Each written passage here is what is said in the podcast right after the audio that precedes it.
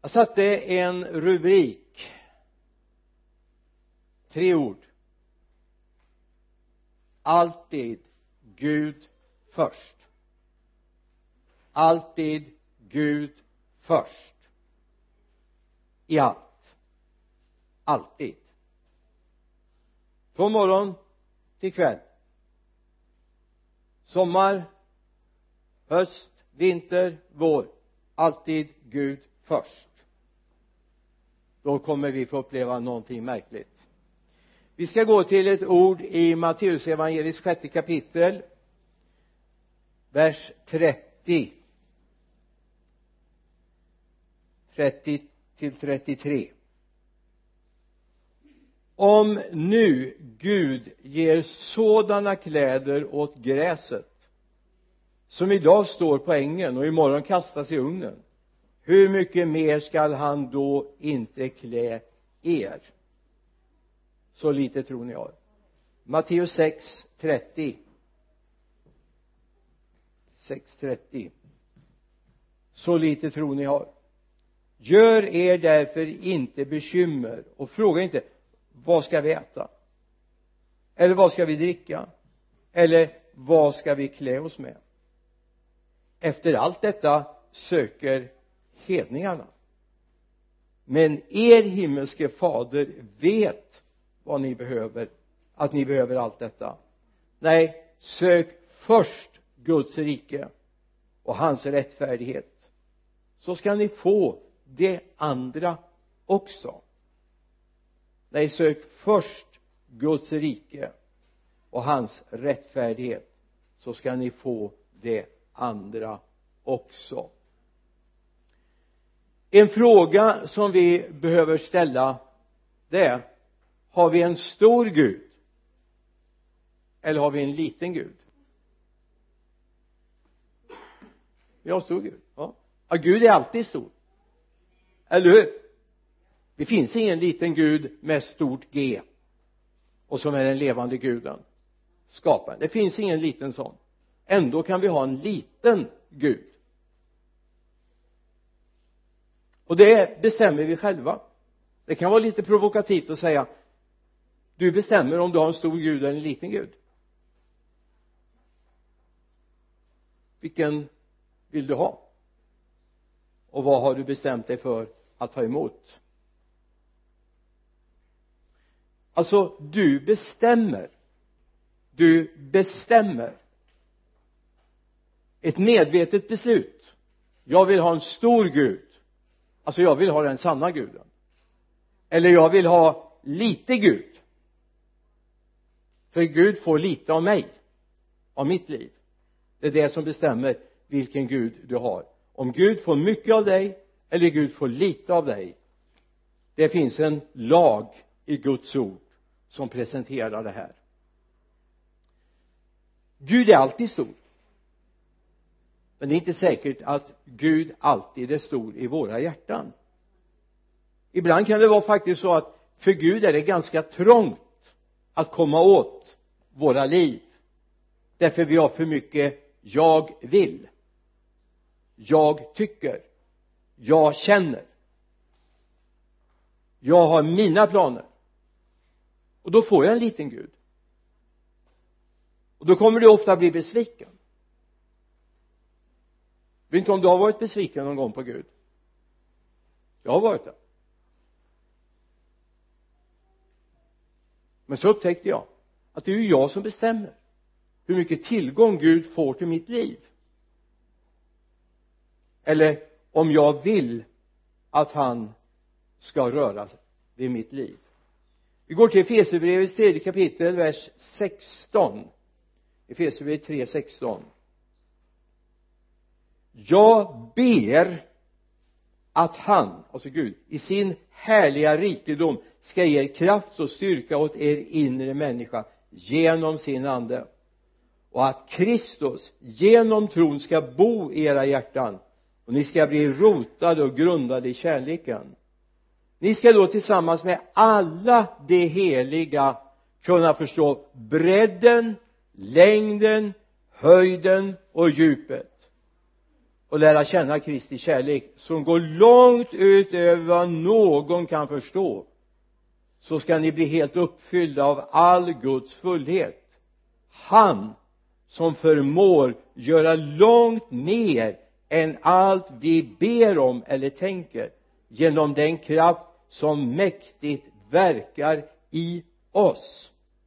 Honom tillhör äran i församlingen och i Kristus Jesus genom alla släktled i evigheternas evighet. Amen. Han som förmår göra långt mer än allt vi ber om eller tänker genom den kraft som mäktigt verkar i oss. Yes. Alltså den store guden när han får tillgång till oss så är det så att han vill flytta in bo i oss och verka i oss. Det är inte så att Gud är bara en yttre kraft som jag ibland kommer i beröring med utan Gud vill vara en inre kraft som ständigt är verksam i mig och det har jag ett ansvar för om jag vill ha den stora guden i mitt liv. Alltså det finns en inneboende verklighet. En inneboende verklighet i ditt och mitt liv. Har du märkt det? Ibland kanske du borde ta den där hålla på och vi håller på och försöker att nagelfara varandra och skåda varandra och se. Men kanske vi borde börja vända vår blick och fråga Gud hur mycket plats får du i mitt liv egentligen? Hur många jag vill förhindra Gud att göra det han vill? Hur många jag tycker förhindrar vad Gud tycker? Hela världen är ju full av detta jag vill, jag tycker, jag känner, jag upplever och så vidare. Men Gud vill föra oss in i en ny dimension där Gud vill verka tillsammans med oss. Vi går till Filipperbrevets tredje kapitel vers 10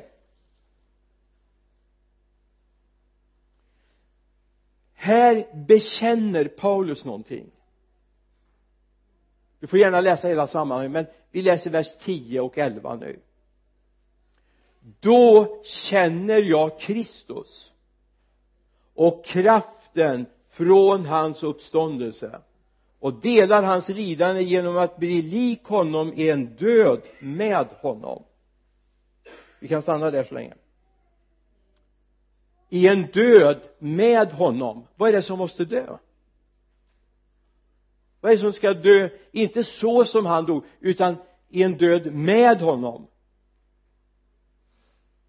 Jo för att hans kraft ska kunna börja verka i oss så måste egot dö. Jag måste dö. Jag måste dö.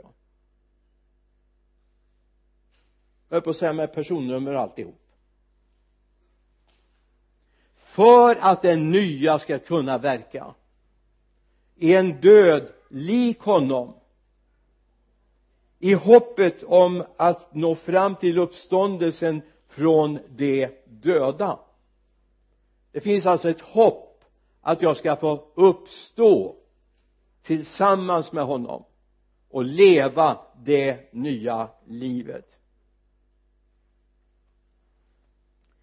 I verserna innan det jag läste som ingångstext idag i eh, Matteus 6 vi går tillbaka till eh, kapitel 6 i Matteus. Jag läste från 30 till 33 vi tar några verser före från vers 25 till och med vers 29 därför säger jag er gör er inte bekymmer för ert era liv. Vad ni ska äta eller dricka inte heller för er kropp vad ni ska klä er med. Är inte livet mer än maten och kroppen mer än kläderna? Se på himlens fåglar.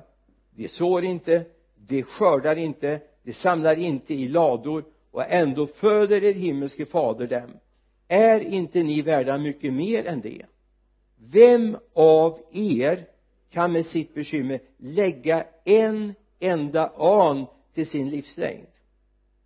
Och varför gör ni er bekymmer för kläder? Se på ängens liljor hur de växer. De arbetar inte, de spinner inte men jag säger er att inte ens Salomo i all sin prakt var klädd som en av dem. Vad handlar det här om? Det handlar om ett totalt perspektivbyte.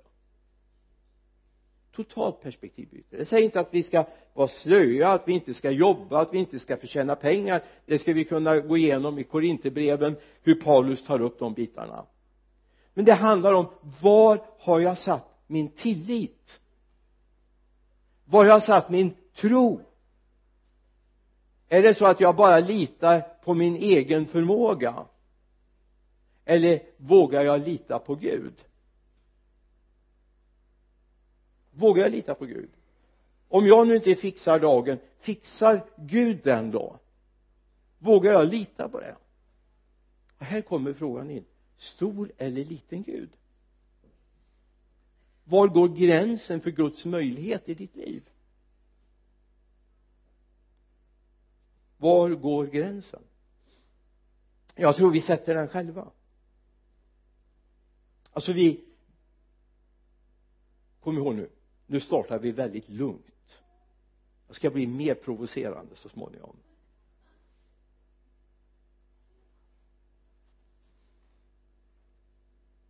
Jag såg till att ni inte hade med några tomater och sånt in nu så, och inga ägg och så så att ni har inget sånt i väskorna va? Jag tog inte med någon sköld idag. Se på himlens fåglar. De sår inte, de skördar inte och samlar inte i lador och ändå föder er himmelske fader dem. Och så kommer frågan är inte ni värda mycket mer än det? Jag säger inte att fåglarna är ovärdiga eller o, inte har något värde. Jag säger inte att liljorna har något värde, inte har något värde. Utan jag säger är vi som skapelsens sista del som fullbordade skapelsen är vi inte värda mer? Är vi inte värda mer? Jo det är det. Om vi är det har då inte Gud en omsorg om oss som går över det vi tycker det vi litar på. Hur stor tillit har vi till att Gud faktiskt sätter värde på oss? Tjuven som kommer för att stjäla, slakta och förgöra. Han vill att vi ska tro att vi ingenting är värda. Han vill att vi ska känna värdelöshet. Då älskar han medan Gud vill att vi ska få känna att vi är värda någonting. Gud har ju till och med låtit sin son dö för vår skull. Det gjorde han inte för fåglarna det gjorde han inte för, för ängens liljor. Han dog för vår skull för att vi skulle vara med och upprätta skapelsen. Det är inga djur som ska upprätta skapelsen det är inga liljor som ska upprätta skapelsen. Även om de var klädda mer fantastiskt än till och med kung Salomo som var så enormt rik och så välklädd. Men för vår skull därför att vi är värda så mycket mer. Ha med den bilden när du tänker på Guds omsorg om dig. Du är värd någonting i Guds ögon. Du är hans ögonsten. Du är hans ögonsten alltså du är värd någonting utöver det vanliga. Och då är frågan om hur stor Gud har vi?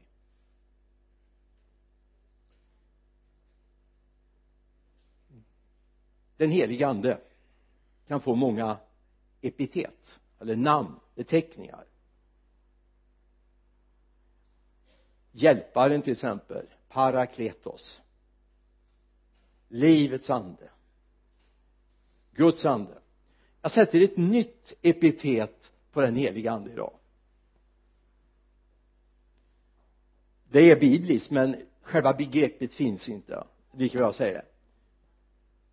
Men det står att han har den här funktionen. Han är Guds uppenbarare. Han är Guds uppenbarare. Alltså med den helige ande börjar jag se vem Gud är. Utan den helige ande kan jag bara ana bara försöka skönja vem Gud är. Men när jag möter den helige ande han som är Guds uppenbarare han som visar vem Gud verkligen är. När han kommer sanningens ande då ska han leda mig fram till hela och fulla sanningen står det. Och därför säger Jesus någonting väldigt viktigt. Vi har det i apostlagärningarna 1 vi har en del Jesus citat också i apostlagärningarna. Det är du medveten om va? Framförallt första kapitlet.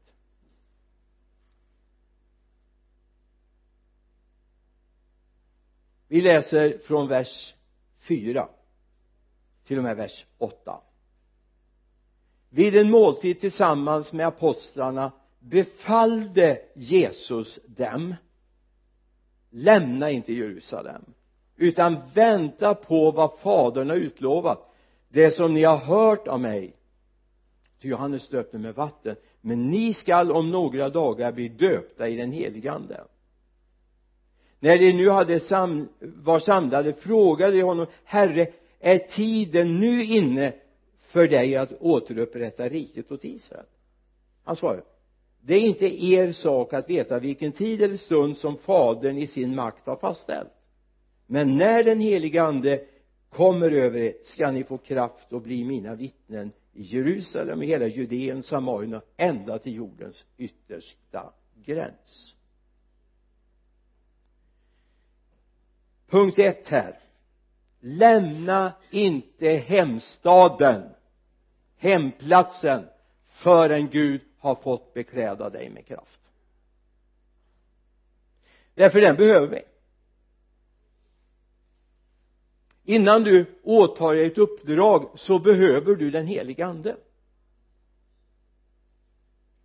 Det här låter väldigt dramatiskt men det är inte så dramatiskt. Det är väldigt naturligt och för varje kristen så är det här en självklarhet. Eller hur? Låt mig få ta ett personligt exempel när jag hade gjort min militärtjänst eller vapenfria tjänst gjorde jag. Så nåddes ja jag kom till den punkten där jag kände yes Gud nu är det nog tid för dig att göra vad du vill med mitt liv. Jag hade haft en oerhörd brottningskamp jag hade planerat något helt annat för mitt liv. Det kan vi lämna nu. Och så går det en vecka och så börjar den här bibelskolan som jag anmälde mig till och så fundera på vad ska jag göra? Och jag ska gå bibelskolan.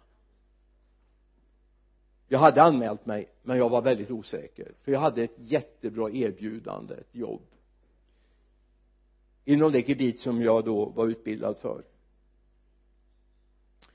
Så jag kommer hem. Det var en vecka kvar. Och jag försöker berätta för mina vänner i församlingen att jag skulle gå bibelskola vad spännande. Intressant. Men egentligen var det ju inte det jag ville. Jag tänkte kan inte någon lägga händerna på mig och be för mig? Jag behöver det. Utan man bara önskar mig lycka till. Och det kunde jag både haft och inte haft. Det var ju snällt att de önskade mig lycka till men jag tyckte liksom det var bättre om han hade skickats med mig på något sätt va? Jag hade inte den heliga ande i mitt liv då. Och jag bara kände dessa jag, jag tackar Gud för den församlingen som jag, där jag blev frälst. Jag är väldigt tacksam. Det var en församling, en karismatisk församling med, med sundhet. Där fanns profetia, där fanns tungotal och uttydning, det fanns helande. Det fanns kraftgärningar. Det vittnade bland annat det som fanns runt omkring eh, uppe på estraden. Det låg kryckor det fanns rullstolar det fanns hörapparater och så vidare och så vidare va? Så det fanns. Och jag bara kände Gud jag behöver lite av det här åtminstone. Ja. Men inget sånt och så kom jag hem från bibelskolan och så berättade jag för mina vänner att nu ska jag åka ut som evangelist. Ja vad kul. Jag ville inte att de skulle tycka att det var kul utan jag tyckte att wow nu måste vi be för dig. Du ska inte lämna Jerusalem förrän du är beklädd med kraft. Jag tänkte så här nu jag är ju hemma en vecka kan jag inte åtminstone få vittna om min, min, min brottningskamp?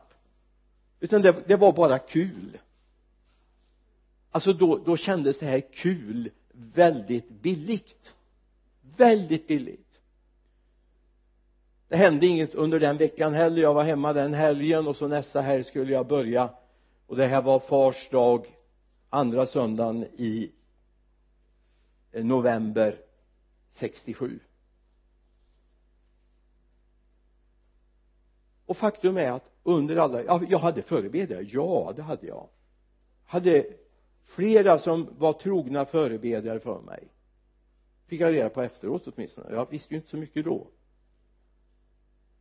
sen tror jag, tror jag tog sex år innan jag stod på talarstolen hemma. Då hade jag fått en pastortjänst hade jobbat ett antal år i församlingen. Det var nog närmare sju år innan jag stod på talarstolen i min hemförsamling och fick dela Guds ord. Många av mina nybörjarproblem för de var många en del av dem kanske jag hade sluppit om man hade varit beredd att avskilja mig att be för mig. Be att den helige ande skulle verkligen ta tag i mitt liv. Jag visste att det fanns bröder det fanns systrar som helt klart hade den förmågan. Och jag försökte liksom säga till dem kan ni inte ja, välsigna mig nu? Jag var ju lite blyg sådär då så jag sa inte att nu ska ni be för mig. Om någon i vår gemenskap känner att yes nu ska jag åka ut. Nu ska jag känna Gud. Kanske mer på heltid än i vanliga fall. Missar vi aldrig att vi lägger händerna på och ber för, eller hur? Om vi bara vet om det i tid. Och då hjälps vi åt att hålla ordning på det. För vi behöver att människor inte lämnar hemmiljön förrän de är beklädda med kraft, eller hur? Det är inte en intellektuell tjänst att känna Gud. Det är inte en kunskapstjänst att känna Gud. Det är inte på grund av att man är mer eller mindre frimodig och lite pratsam. Det är inte det som är att känna Gud. Känna Gud är att leva vid hans hjärta. Jag är så tacksam. Jag hade många som gick ut som evangelister samtidigt som jag och sen något år senare Birgitta som inte är kvar i tjänst idag. Några till och med lämnat tron. Och det känns tungt. Kanske inte deras hemförsamlingar heller förstod att lägga händerna på och be för. Så Gud give att vi aldrig missar det. Lämna aldrig hemmamiljön förrän du är beklädd med kraft det kan hända att du inte ska ut som pastor, evangelist eller missionär. Det kan hända att du bara ska omplanteras för att Gud vill använda dig någon annanstans i ditt yrkesliv eller vad det kan vara. Du behöver bli beklädd med kraft. Det här är jätteviktigt. Det är en liten parentes men ändå en verkligt viktig sak. Det är när jag får den helige ande som mina ögon öppnas. Det är den ögonöppnare. Därför är det han som uppenbarar Gud den helige ande. När du får den helige ande då börjar du ana yes! Sån är Gud alltså. Det här kan Gud göra. Jag vet att jag fixar inte men Gud kan göra det. Därför du börjar bli bekant med honom och bekväm med honom. Sätt Gud först i allt.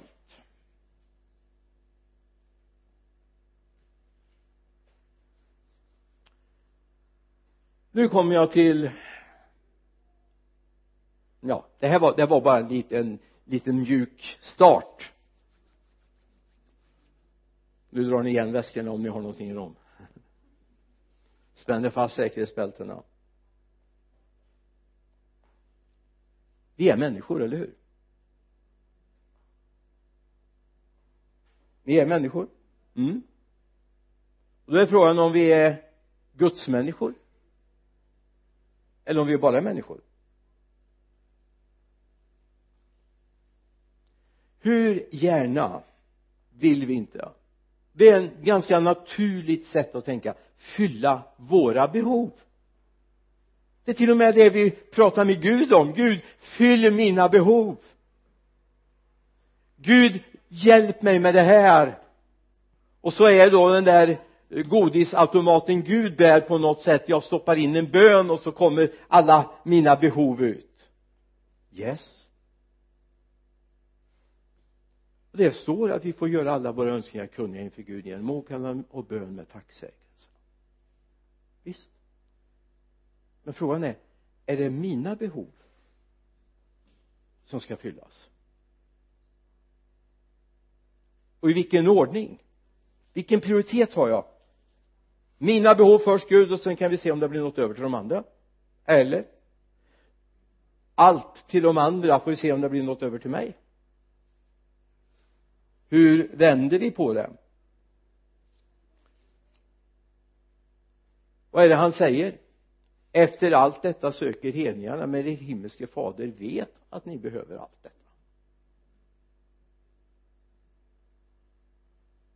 Efter allt detta. Vad var det? Och det var kläder och det var mat och boende och allt det här som fanns uppräknat före va? Er himmelske fader vet. Räcker det att vi säger tack Gud du vet. Eller är det så här att vi ja. Tror jag ställer mig bakom det här bordet nu?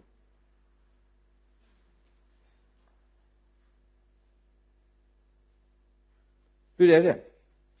Är det församlingens är det mina syskons behov som ska fyllas först?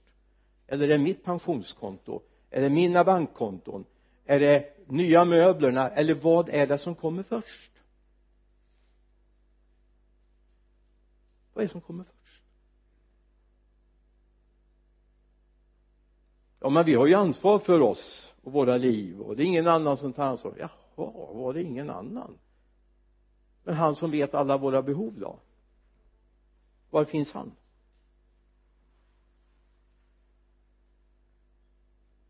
Alltså det finns en visshet som vi måste komma in i. Gud jag är inte här för min egen skull. Du har inte placerat mig här i Vänersborg för min skull bara för att jag tyckte det var så trevligt. Utan Gud du har en plan fick en sån härlig lektion i det här med tur och otur här i fredags. Det är härligt när de yngre reagerar när man säger fel saker. Ja, det var inte jag som sa men jag hörde det här. Och det blev en sån enorm lektion alltså. Det finns inte tur och otur om man går med Gud.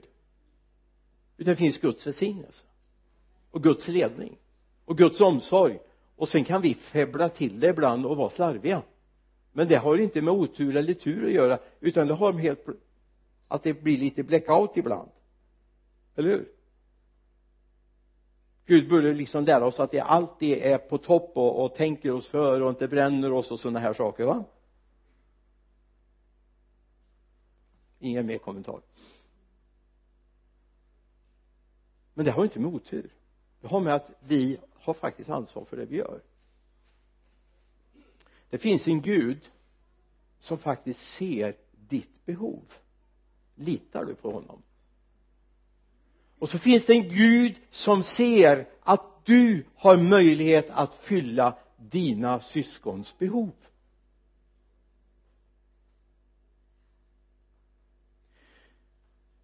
Det finns ett hållningssätt som ja, det har blivit så oerhört stark för mig i Danielsbokens tredje kapitel. Det är de här bröderna Sadrak, Mesar och Abednego. Vi har det i tredje kapitlet vers 16 till 18 tänkte jag läsa. Kungen i Babel Nebukadnessar hade satt upp en stor bildstod och man hade liksom triggat honom att men du är ju bäst du är verkligen, du är, du är vår Gud så att vi måste ju få tillbe dig. Och han gick på det.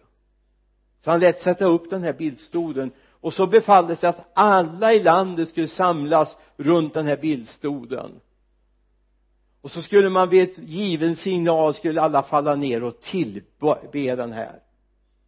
Och med det skulle man tillbe kungen och alla de gudar som fanns.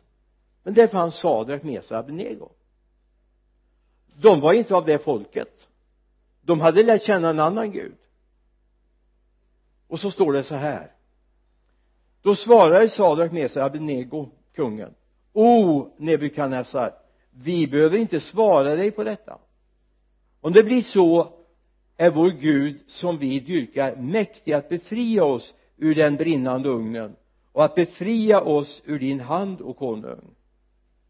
Så långt kan jag hänga med alltså de hade bestämt att om det var nu så att de här vägrade en andra och en tredje gång att falla ner så skulle de kastas i den brinnande ugnen. Och till och med kungen var så vredgad så att den eldades sju gånger så varm som den varit. Så till och med de som så småningom släpade dem dit dog av hettan. I vers 18, eh, vers 18 ja men om inte så skall du veta av konung att vi ändå inte dyrkar dina gudar och att vi ändå äh, äh, att vi inte vill tillbe den staty av guld som du har låtit ställa upp. Men om inte det är inte alltid så att Gud ger oss både svångrem och hängslen. Det är inte alltid så att Gud kommer att svara på bön på en gång. Men ändå kompromissar vi aldrig med dig Gud. Aldrig. Du är alltid nummer ett i våra liv. Och där har vi en del att ta i ja men Gud om jag gör det här så kommer du välsigna mig. Eller hur vad det blir jättebra. Och jag, du kommer rädda mig ur, ur den här faran knipan nu. Men här finns det någonting. Och Sadrak, Mesa, Abnego Gud vi kommer aldrig kompromissa med den Gud vi älskar. Aldrig. Så att okej okay, är vårt liv slut här nu så får det vara det. Men vi kommer aldrig kompromissa och det är ett hållningssätt som vi skulle vara mer av i den kristna gemenskapen. Det är allt för mycket slicka på fingret och känna efter om det här känns bra. Det handlar om en kompromisslös liv. Gud du är alltid störst. Även om inte jag får äta sockervadd och åka Cadillac och vinna en miljon på lotto och så vidare. Gud du är min Gud ändå. Jag menar skulle jag vinna en miljon på lotto men det skulle vara ett väldigt mirakel för jag har aldrig spelat på lotto så det skulle vara ett väldigt mirakel. Och det är inget mirakel jag går och väntar på. Jag klarar mig ändå. Vilket synsätt har du på Gud? Vilket synsätt har du på Gud? Är han nummer ett? Eller är dina behov nummer ett? Det är frågan. Det finns ett märkligt sammanhang nästan lite tragikomiskt. Lite roligt när du ser slutet och hur underbart det blir men ibland undrar man hur profeterna tänker egentligen. Eller också är det de som tänker rätt och vi som tänker fel vi går till första kungabokens sjuttonde kapitel vers 8 det börjar väldigt bra. Och det är väl det som är anledningen till att det blir bra till slut. Då kom Herrens ord till Elia.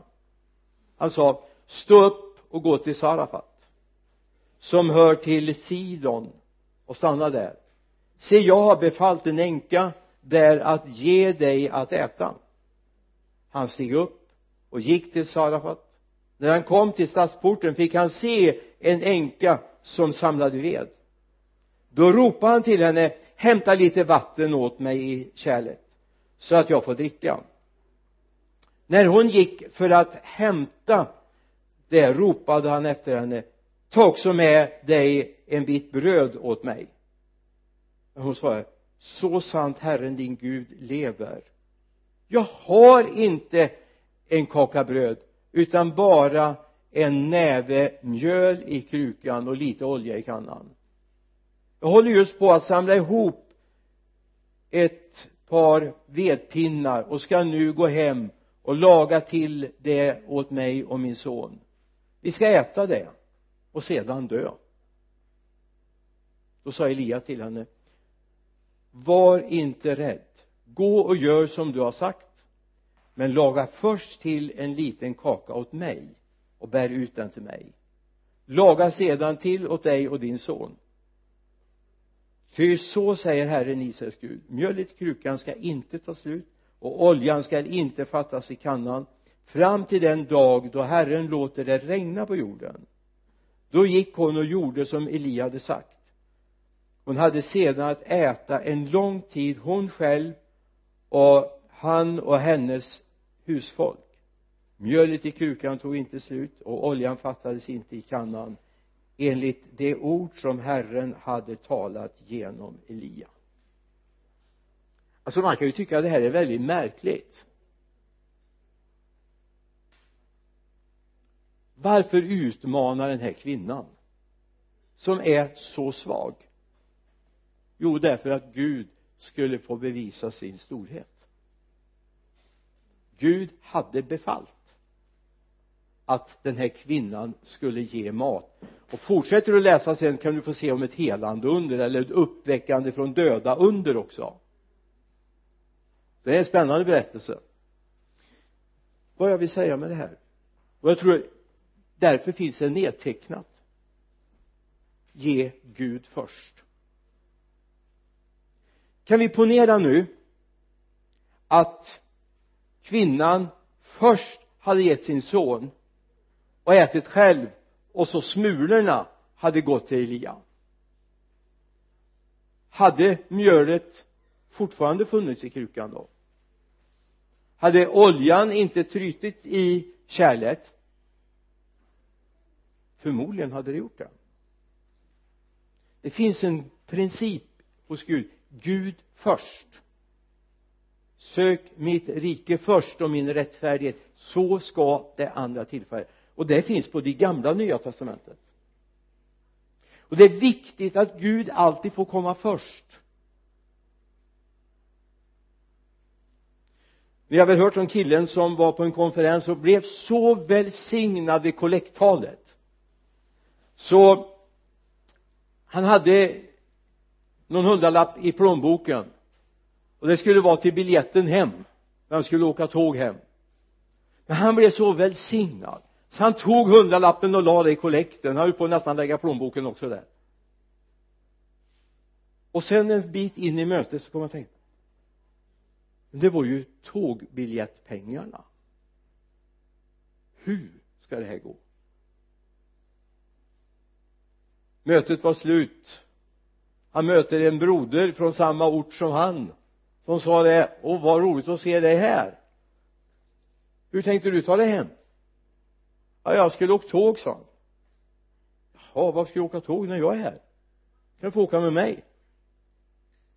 Tillfällighet eller en Guds ledning? Jag tror på det senare. Då får du tro vad du vill. Vi har många sådana berättelser om vi tar uppifrån Skara-trakten. Det finns någonting ta med det här. Matteus 10 41 42 och här har vi en läxa att göra. Den som tar emot en profet därför att det är en profet han ska få en profets lön. Och den som tar emot en rättfärdig man därför att det är en rättfärdig man han ska få en rättfärdig mans lön.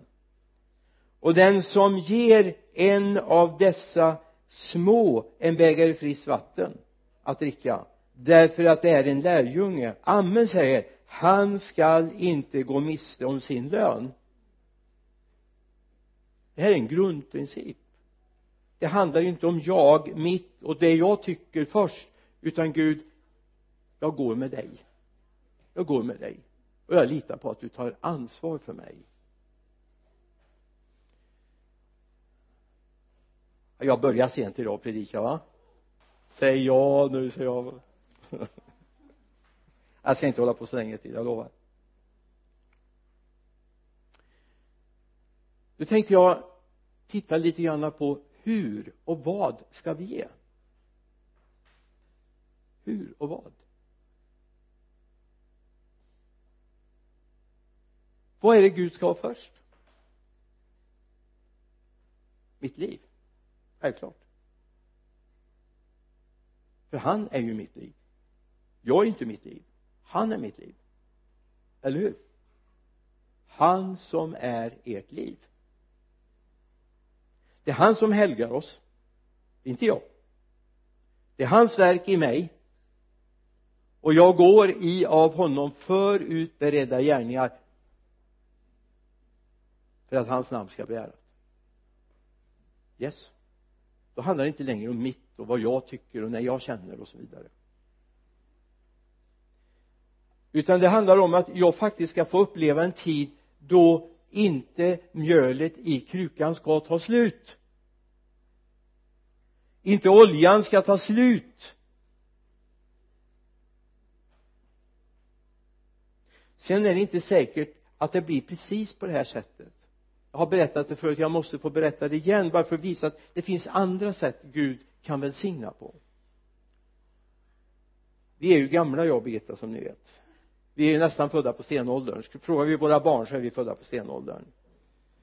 Ni vet att eh, när vi växte upp fanns inte smartphones det fanns inte datorer fanns ja, skivspelare fanns. Grammofoner man kunde lägga en packe skivor och så bytte det det spelade en eller två låtar på de här stenkakorna va? 78 varv och föll ner. Det är jättemodernt! Minns när vi fick vår första skivspelare hemma. Men så gick det några år och vi gifte oss och vi bosatte oss nere i Asby. Nej och så kom vi till Husum ja. Då är vi framme 75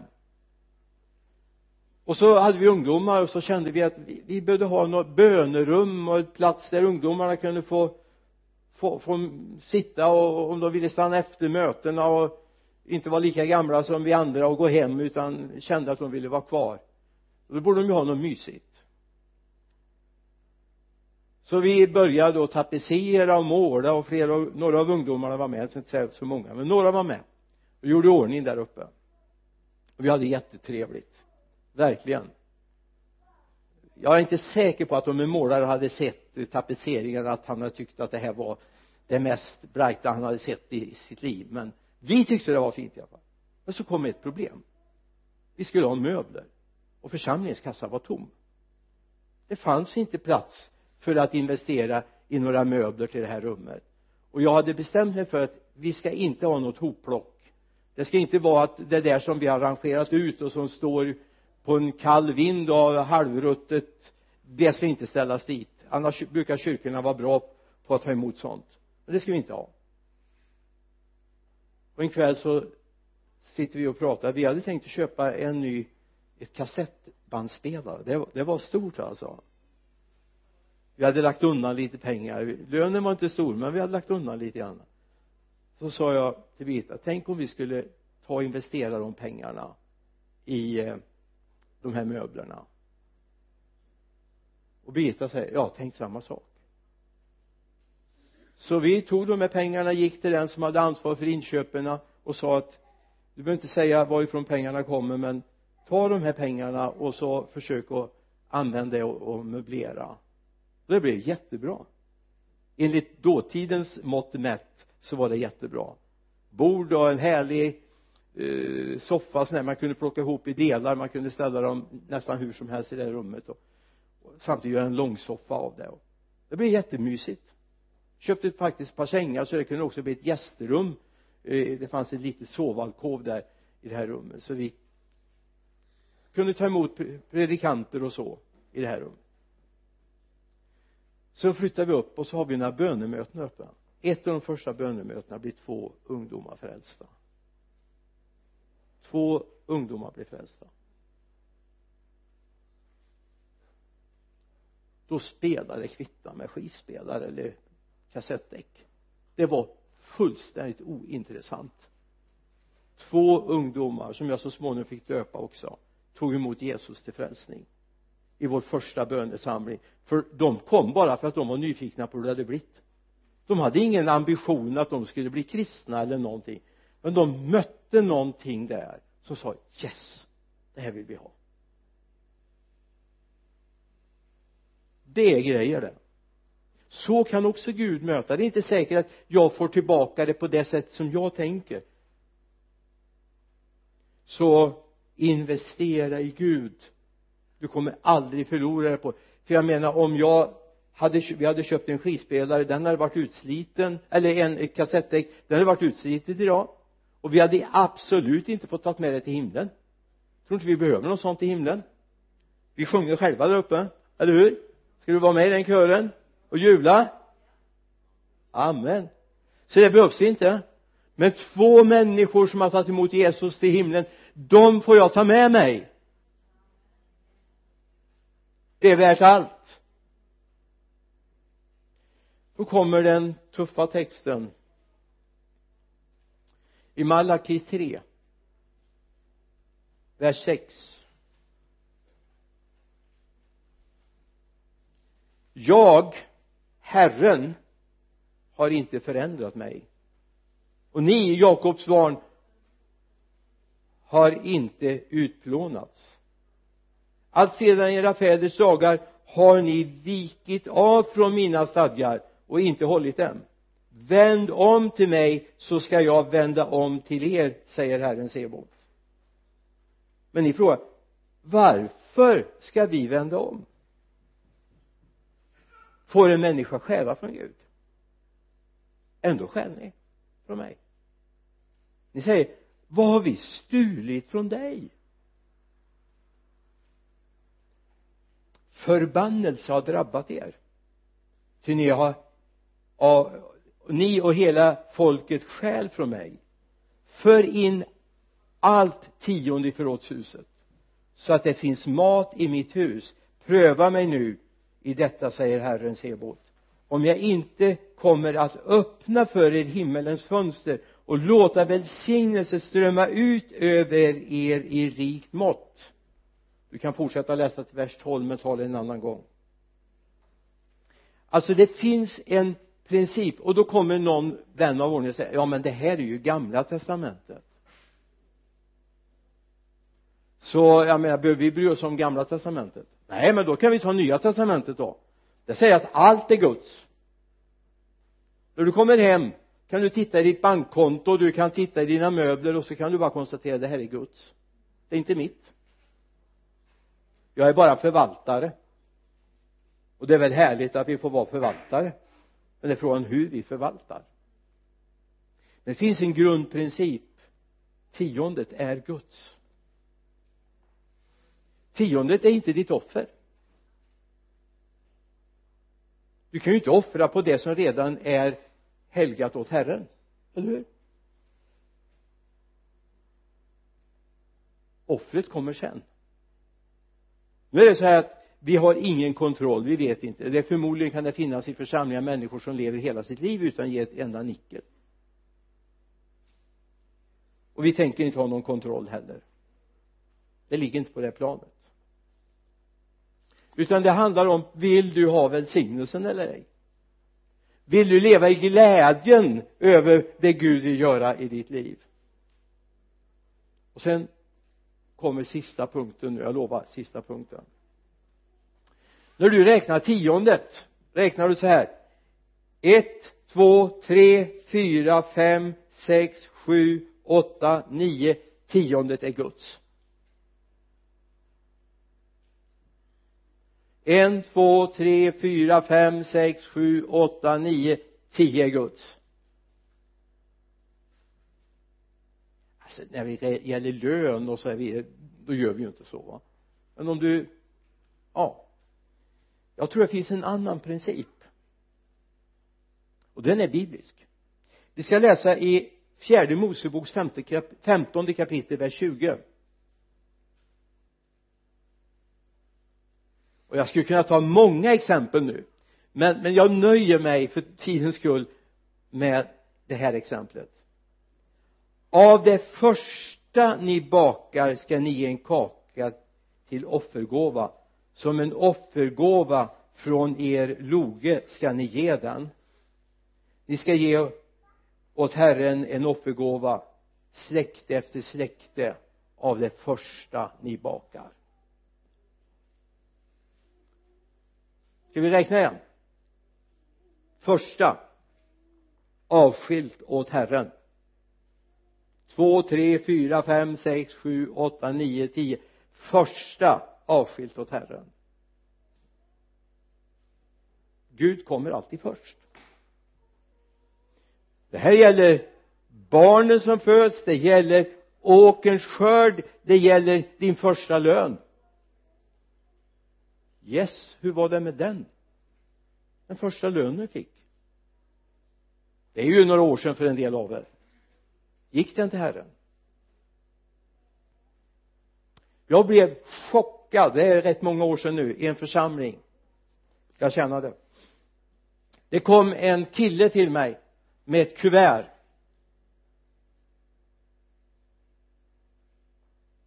Och så sa han jag vet inte vad jag ska göra av det här jag har fått jobb. Och det här är min första löning. Och Gud har sagt att jag ska ge det till församlingen.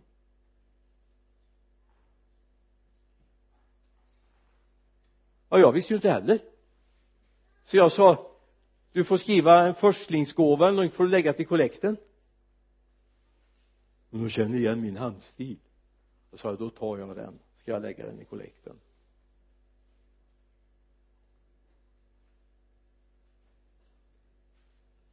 Finns någonting i det. Här Gud ska komma först. Ett helgat åt Herren. Avskilt åt honom. Två, tre, fyra, fem, sex, sju, åtta, nio, tio. Är också hans. Men jag får förvalta det. Och då säger en del så här ja om jag ändå hade 35 000 i månadslön då skulle det inte vara något problem att ge tiondet. Jo då lika stort problem som om du får 50 kronor i veckopeng. Yes. 10 procent är 10 procent.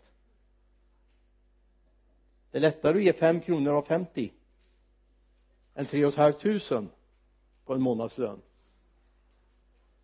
Det är sant. Det är sant. Så börjar du med den där första tian och ge en krona.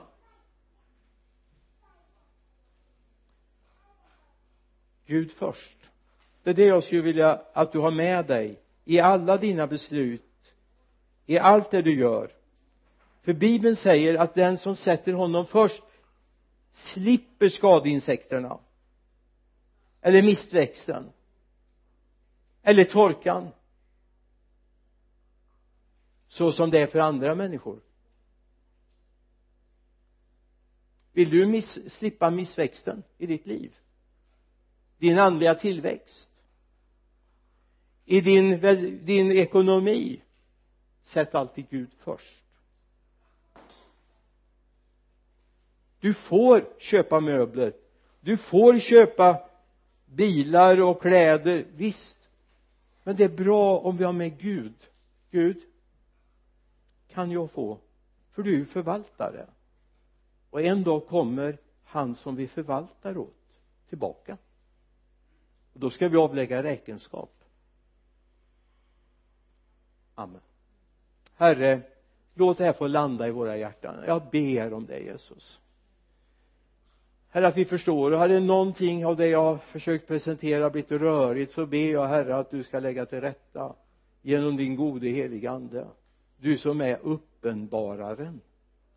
Prisat vare ditt namn. Amen. Amen.